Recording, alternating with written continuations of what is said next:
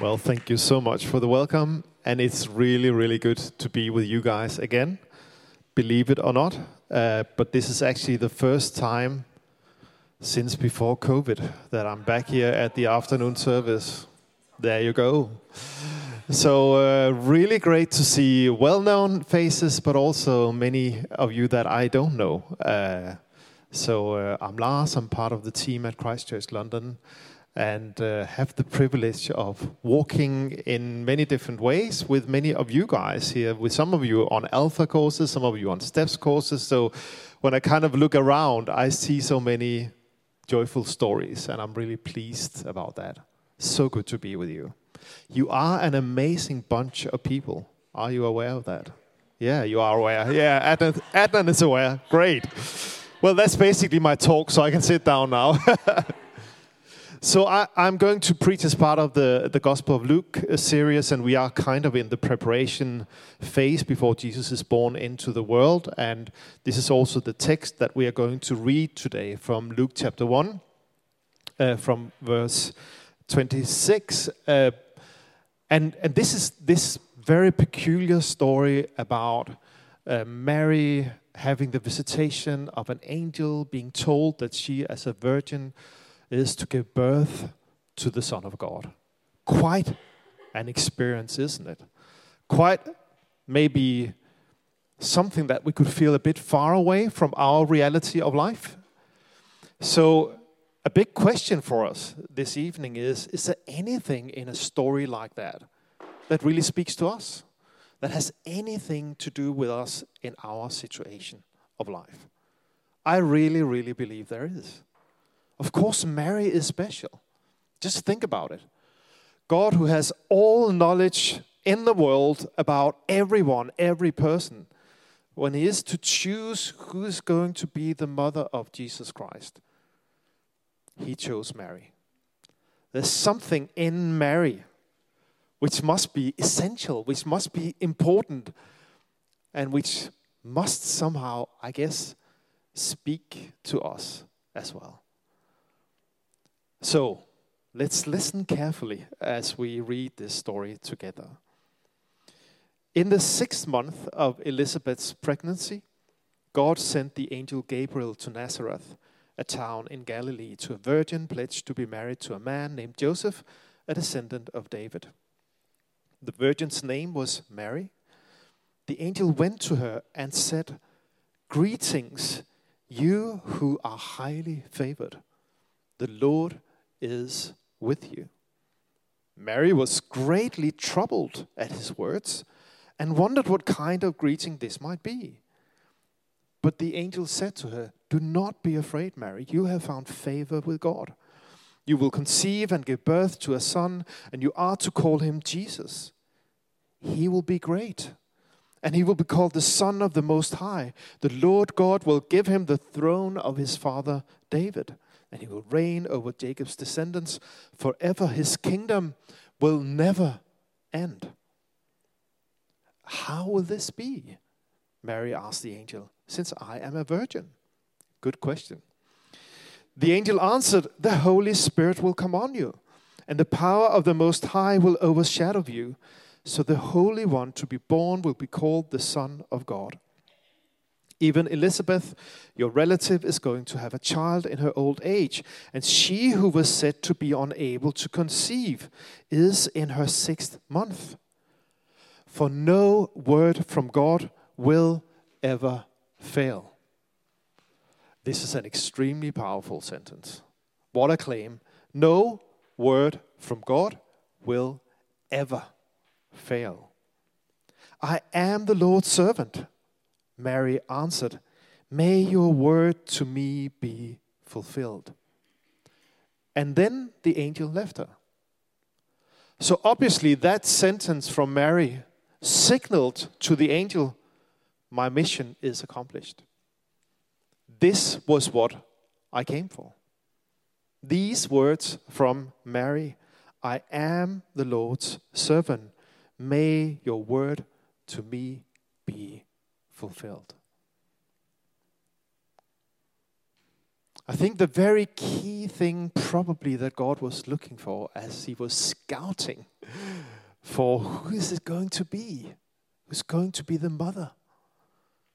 I think it was this response, this reaction from Mary, surrendering completely to obedience to the word of God. Another translation says uh, it like this it says, May it be to me as you have said. It's kind of really existential. These words almost signal, Let that be my fate. God, what you are saying to me, let that be my life. Let that be my fate. It's really big. Now, we're going to look a bit more into that, but there is a context in this passage which really, I think, speaks quite powerfully into where we are today.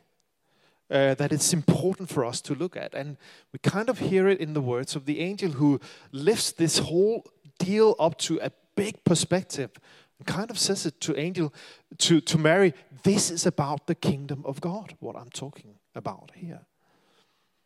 In many ways, we could call this story a reenactment of creation as we read about it in the book of Genesis, chapter 1, where it says, In the beginning, God created heaven and earth, and earth, uh, but the earth was formless and empty. And then the story goes on saying that the Spirit of God was hovering over that which was formless and empty over the waters. And then God spoke His word. And these words of God encountered the presence of the Holy Spirit, and then the creation came into being. So there were three elements the Word of God spoken, the presence of the Holy Spirit, and then this formless, empty earth ready to receive the creation of God. And we see the very same three elements in this story. There is the angel speaking directly to Mary the words of God. There is a promise that these words will be met by the Holy Spirit overshadowing Mary.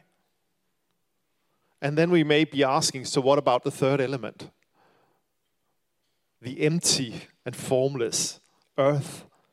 Well, some might say, well, that would be the, the womb of Mary since she was a virgin. I believe there's a spiritual significant point in this that the formless and empty part of her, the part of her that was ready for what God wanted to be birthed into the world to happen through her, that was her obedience.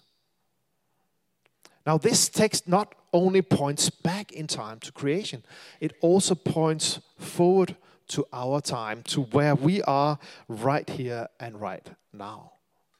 Luke, who's the author of both Luke and Acts, he makes a strong connection between this whole theme of the kingdom of God and then of the person of the Holy Spirit. There's a synonymity going on when Luke describes these two things. How does the kingdom come? It comes through the outpouring and presence and work of the Holy Spirit. This was how it was in the life of Jesus Christ. And this is even how it's happening today.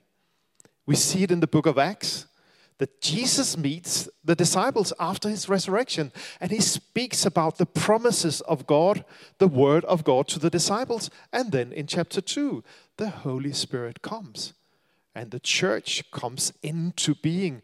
A whole new creation is actually happening right then, right uh, now. So from then on, we kind of see again a reenactment of this whole thing that the, the life of Jesus Christ is being presented, shown, lived out among the followers of Jesus Christ as they lived filled with the Holy Spirit. And then we might ask the question so, who were these people? To who did God give this Holy Spirit? And this is actually explained in the book of Acts. It says in chapter 5 We are witnesses to these things, and so is the Holy Spirit, whom God has given to those who obey Him. So there is a link here that goes all the way back into story and it goes all the way up to us today. How are we connected to this story? Well, what we see is a modeling of the calling which is placed on each one of us individually and on us as a community. On you guys as a mile end community locally placed in this area, and us as Christchurch London in this city. That we are living out this life of the Holy Spirit that we become the meeting places where the Holy Spirit is engaging with the Word of God. And from that, in our lives and through our lives, Jesus Christ is being reincarnated into this world. These are great words. This is a great calling. And of course, we need to ask how on earth does this kind of play out with our lives? So let's get, go back to this story of Mary and see if there's any way we can identify with this story. Here we have a woman who is seemingly very ordinary. An ordinary woman from an ordinary town, from all we know. Luke was very precise in his descriptions. He was an academic, so if there had been anything out of the ordinary, probably he would have told us. Mary also seemed to have a quite settled future ahead of her. She was engaged to be married to Joseph, who was a carpenter. So, according to customs of this time, she would be his wife, carry his children, and look after their home. End of story. It was kind of an ordinary middle class life waiting for her. This was her destiny. But then God breaks in. And he does it by sending the angel with this particular message to her Mary, you are highly favored. God is with you. In other words, you are anything but ordinary. You are hugely different from what you think and what you say of yourself. And now, if we look at Mary's response to the sight of the angel, we actually start to see something extraordinary in her life. Interesting, interestingly, it doesn't seem like the sight of the angel actually frightens her.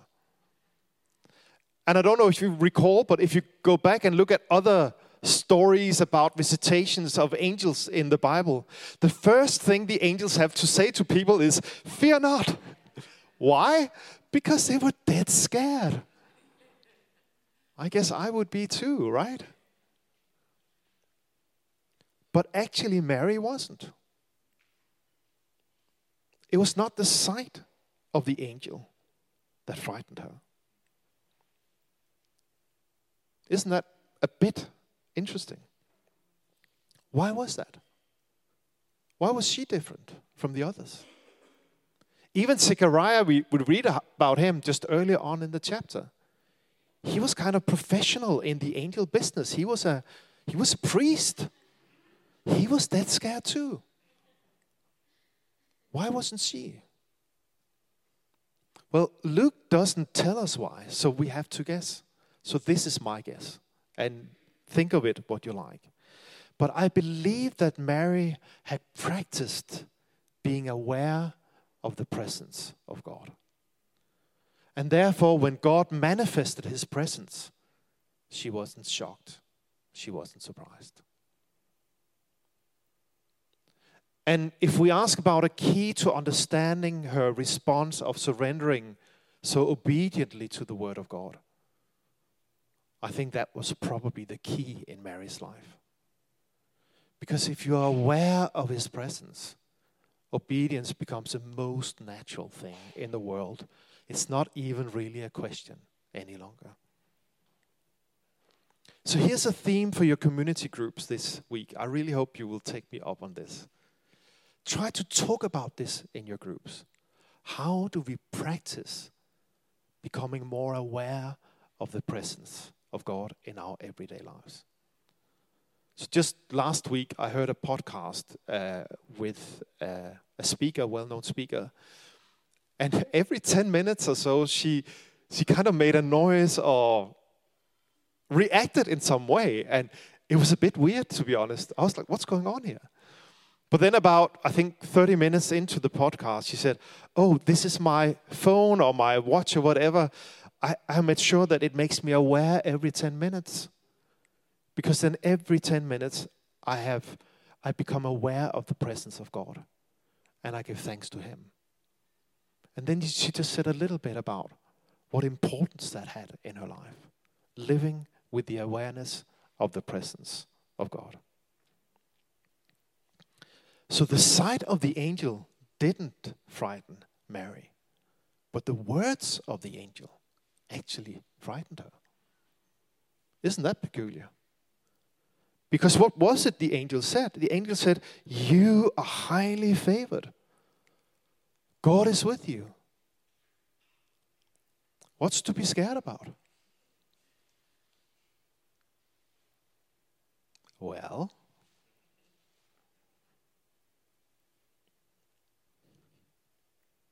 how would you respond to those words? Or maybe, how are we responding? to these words. Because what is God's big message to us individually and as a community through the life, death, resurrection of Jesus Christ? It's this message. You are highly favored. That's why I cho- that's why I chose to give everything for you. That's why my love has no limits when it comes to you. He even gave this name to Jesus. You, he will be called Emmanuel, God with us. As powerfully, as strongly as the message was sounding to Mary, as powerfully it's going out to each one of us. And that can actually be frightening. I know this from my own experience because for some of us, that means that we need to start to think about ourselves in a different way.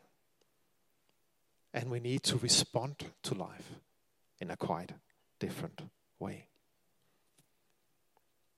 So the angel actually needed to repeat these words uh, to reassure Mary of the truth of them. And before she was able to really receive these words, she wasn't really ready to receive the calling to give birth to Jesus Christ. And I wonder if it's the same for us, really.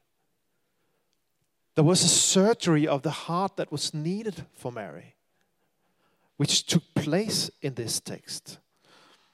And allow me to explain the surgery through the words of my favorite monk. His name is Wilfrid Stinissen, and he, he put it like this He said, It's not circumstances of life that constitute our biggest burden as human beings.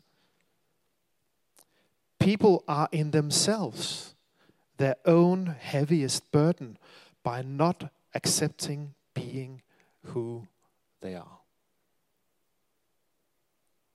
It's a little bit of a claim, isn't it? My experience is that he's completely right. That typically this is our biggest burden. Then he says, we carry the burden of someone else first and foremost by welcoming her and accepting her for who she is. And this was exactly what was happening in this text.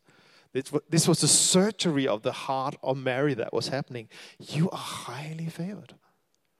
Not you will be someday when you have these things in order and in place, when we have fixed you here and fixed you there. You are highly favored. God is with you. We are truly becoming who we are as we are growing in receiving this message. And the thing is, as we are growing and receiving this message, Jesus is actually being reincarnated in us and through us. That is the divine miracle taking place. And then it starts to influence the people around us our neighbors, our friends, our spouses, if we have one of those, and our colleagues. They are becoming as I am becoming. There's something hugely essential going on in this text. This is how God reveals himself. This is how he is becoming manifest into this world. It's really significant. Why is it significant for us to understand in the light of obedience and surrendering? Because we can't really give ourselves away before we know what it is we give away. Before we, in obedience, surrender ourselves as a gift to God, as Mary did, we need to know the value of the gift that we are giving for the giving to be real. So, if I find a coin on the street, and as I'm walking the streets here at Mile End, I take it up and I, this is probably a 50p. I come in here and I hand it over to you, not knowing that what I found was a very rare coin and the worth is 50 million pounds. Now, what would I have given you? Well, you may have received 50 million pounds, but I only gave you 50p. Is that right? We need to know who we are before we can give ourselves away.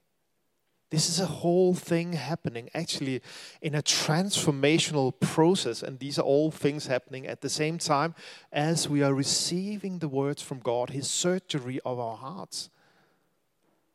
If we are highly favored with God, the value is at least 50 million pounds, isn't it? I think we are often caught between these words of God over our lives And then the realization and the ability to receive his calling to reincarnate Jesus into this world. Caught exactly the same place as Mary actually was called. I had a peculiar experience myself of this years ago. It's a long story, but I will cut it short.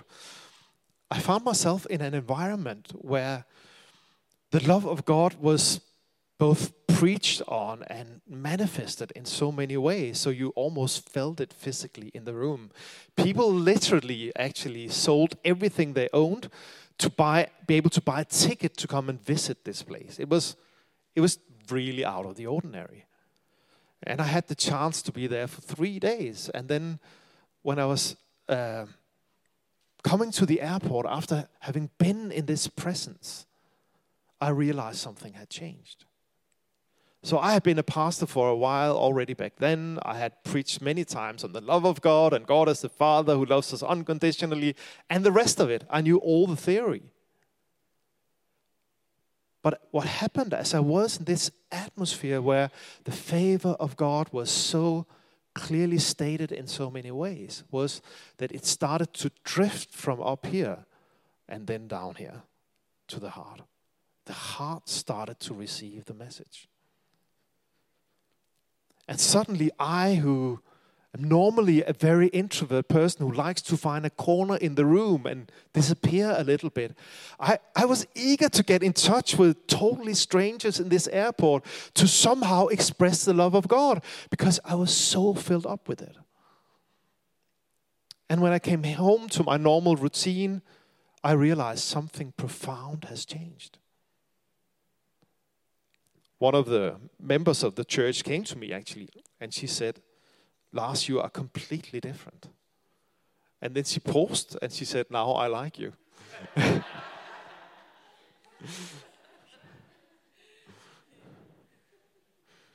so that was a bit of a mixed message. but she was right. Something really had changed. Obedience was no longer a sad duty. It was more marked with joyful expectation.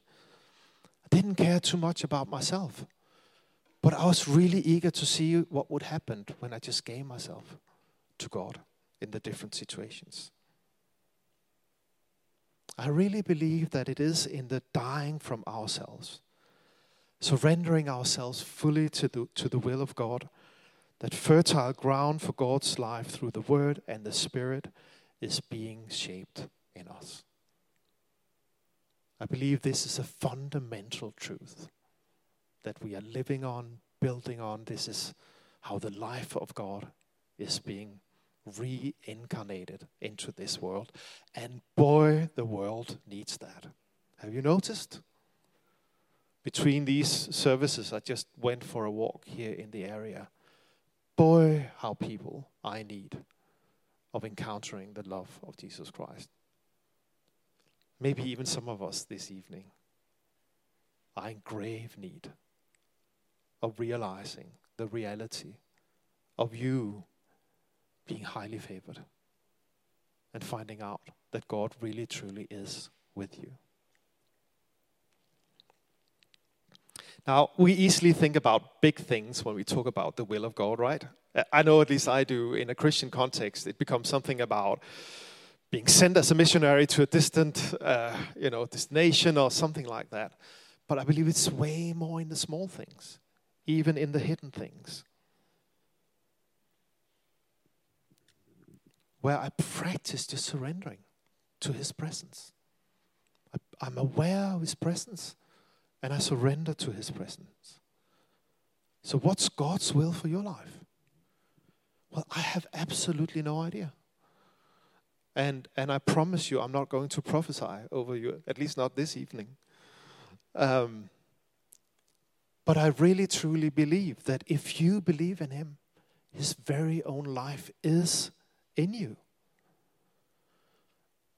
And I'm convinced that when we surrender to that life and that way of life that it calls us into, how we think about ourselves, how we think about others, what we do with our anger, how we spend our money, how we surrender our sexuality to Him, which, by the way, isn't a repression of sexuality, quite the opposite, really. How I focus on people that I talk to. How I engage with people fighting for a corner on the tube. Wow, that hurt, right? it's how I, in a million ways, practice dying from myself and my own comfort for His life to shine through me. Can I have the band come up, please?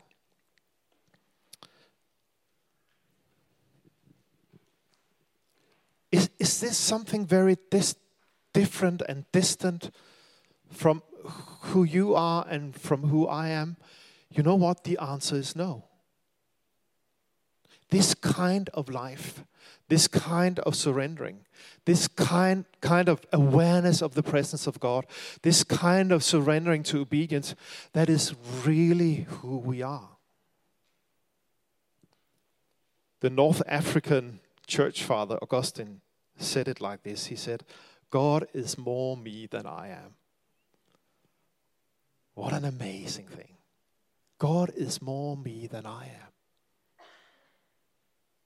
So, the kind of lifestyle that Mary is role modeling to us, what we are focusing on this evening, is us finding home with God, but actually also with ourselves.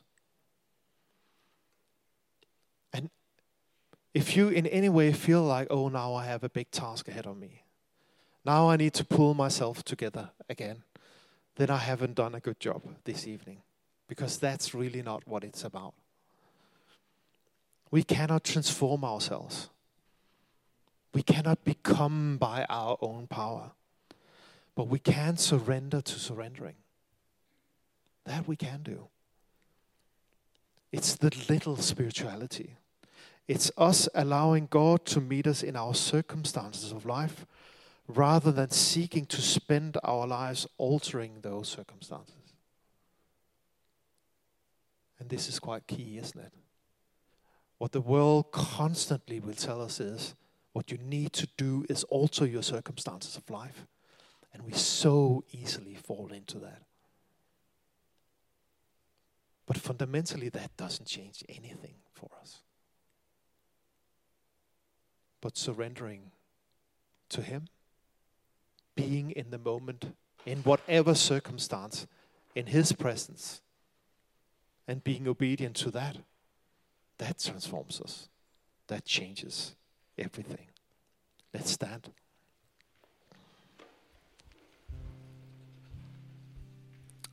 Let it be to me as you have said. This was Mary's response. And by saying these words, she was obedient to the value God had placed on her. Let it be to me as you have said. And by saying those words, she said yes to his calling, to be a vessel for Jesus, to enter and become visible in this world.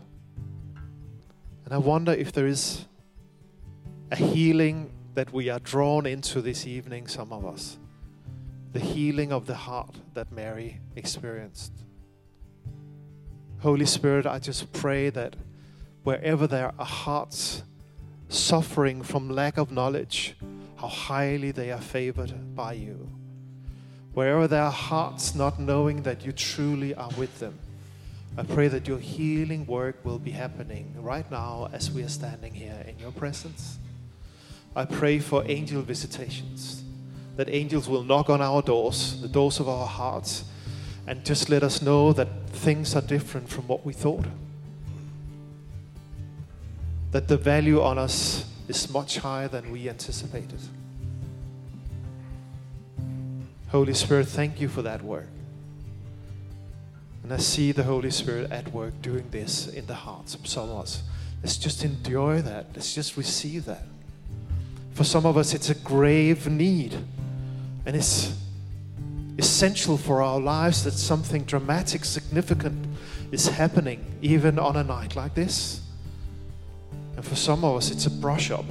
It's being reminded of something that we know, but we need to get back to. Being renewed in that. Dear, dear, dear friend, you are called to live your life differently. You're not called to be a victim of the culture that we're in right now. So please don't be caught there. Choose to live life differently for God's sake and for your own sake. His love is real, His transformational power is real. The life following Jesus, living His way, it's real. Father, I thank you for your wonderful work in our heart.